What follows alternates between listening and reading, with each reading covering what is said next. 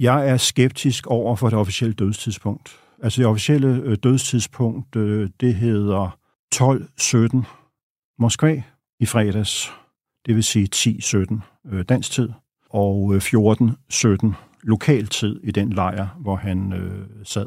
Det, som undrer mig og får mig lidt til at spidse ører, det er, at der kommer en pressemeddelelse om Navalny's død med det russiske fængselsvæsen som kilde inden for en time eller sådan noget. Halvanden time måske. Og øh, det er meget svært ved at forestille mig, at øh, det kan gå så hurtigt. Han sad jo i tre forskellige lejre, og han bliver rykket herop nordpå i en meget, meget hård lejr, hvor det er solen ikke er der tre måneder om året, ikke? og det er hundekoldt, øh, og han er totalt isoleret. Det er meget sværere at komme op og besøge ham, og derfor skulle der først være øh, kommunikation imellem øh, præsidentadministrationen og øh, lejren. Putin var på det her tidspunkt i øh, Ural for at besøge øh, en fabrik, der producerer kampvogne og, og toge. Der har været behov for en eller anden form for kommunikation, og hvad skal man sige, og hvad skal man ikke sige, og hvad skal forklaringen være, og hvad skal forklaringen ikke være. Og så er der øh, fængselsmyndighederne i Moskva, som det her skulle igennem, og som skulle udsende den her pressemeddelelse. Så jeg har bare svært ved at forestille mig, at du fra han dør, og så til der kommer en officiel forklaring i en pressemeddelelse fra fængselsvæsenet, som vi må formode på en eller anden måde skal omkring præsidentadministrationen, at, at det kunne gå så hurtigt. Der er så et, et, et russisk eksilmedie, der hedder Novaya Gazeta Europa, øh, ny, den nye avis i Europa, som angiveligt har talt med en, der sad i den her, der sidder i den her lejr, og som sagde, at det den 15., det vil sige torsdag aften, alle sammen blev stemlet sammen, og de fik lov til at gå ud, og at øh, ledelsen i lejren så meget bekymrede og sådan lidt distræte og øh, fortabte ud. Men altså, det er et af de åbne spørgsmål, ikke? Så er spørgsmålet, hvad der rent faktisk er sket, ikke? hvor man først siger, at han får en blodprop i hjertet, og så går der et stykke tid, så siger man, nej, det kunne man ikke øh, fastslå, øh, at han døde af et pludseligt hjertestop. Og øh, så sker der det bagefter, at øh, Navalny's mor kommer derop om lørdagen, og får så at vide, at øh, livet det er i et lighus i en, øh, i en by, som ligger over på den anden side af en flod, som jeg ikke lige kan huske navnet hvor Der kører man så over, og der siger de, øh, at jamen, der kan du bare komme og spørge, og, og så vil du få, øh, få adgang. Og så kommer de, så døren lukker, så er der telefonnummer, og øh, de ringer så op til det, øh, og så får de vide, at øh, nej, nej, han er ikke her.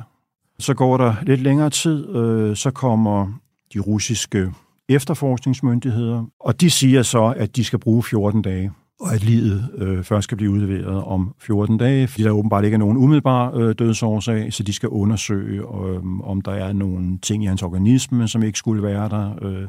Og som, som jeg forstår på øh, læger, øh, jeg har hørt, så er det sådan set ikke en unormal procedure. Jeg stusser bare, når du siger det øh, i forhold til familien, om de får adgang til livet osv. Det er ikke den første politiske modstander, der forsvinder fra, øh, fra øh, jordens overflade. Øh, jeg tænker bare på, om der ved de tidligere tilfælde er endt med at blive givet øh, adgang fra familier. Jeg kan umiddelbart komme i tanke om øh, et tilfælde, det er Alexander Litvinenko, tidligere KGB-officer, som jeg ikke vil kalde oppositionel. Øh, altså han, han flygtede, og han var øh, bestemt imod øh, Putin, men han havde gjort en lang karriere i den russiske øh, sikkerhedstjeneste og øh, deltaget i alle mulige mærkelige ting.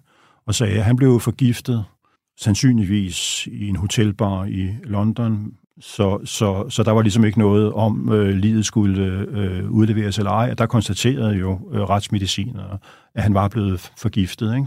Så er der Boris Nemtsov, som jo blev tidligere øh, vicepremierminister og også i opposition til Putin, selvom han rent faktisk øh, støttede Putin tilbage i år 2000, da han bliver valgt øh, øh, første gang. Han blev skudt den 27. februar 2015, men, men altså selvom du kan sige, at øh, det sker et klima, hvor Putin har ansvaret for hvad der er nogen kan opfatte som legitimt eller ikke legitimt, ikke? så er der ikke nogen direkte forbindelse mellem Kreml og så øh, mordet på ham. Det var nogle tjetjenere, øh, og det kan godt være, at det var et eller andet øh, freelance. Der var, øh, Nemtsov havde sagt noget meget, meget grimt om øh, Putin på et tidspunkt, og øh, man har sådan en æreskultur i øh, Tjetjenien, hvor man så måske har brugt det som adledning til at... Øh, likvidere ham. Så er der øh, Anna Politkovskaya, som jo var journalist og øh, blev verdensberømt for sin dækning af krigen i Tjetjenien.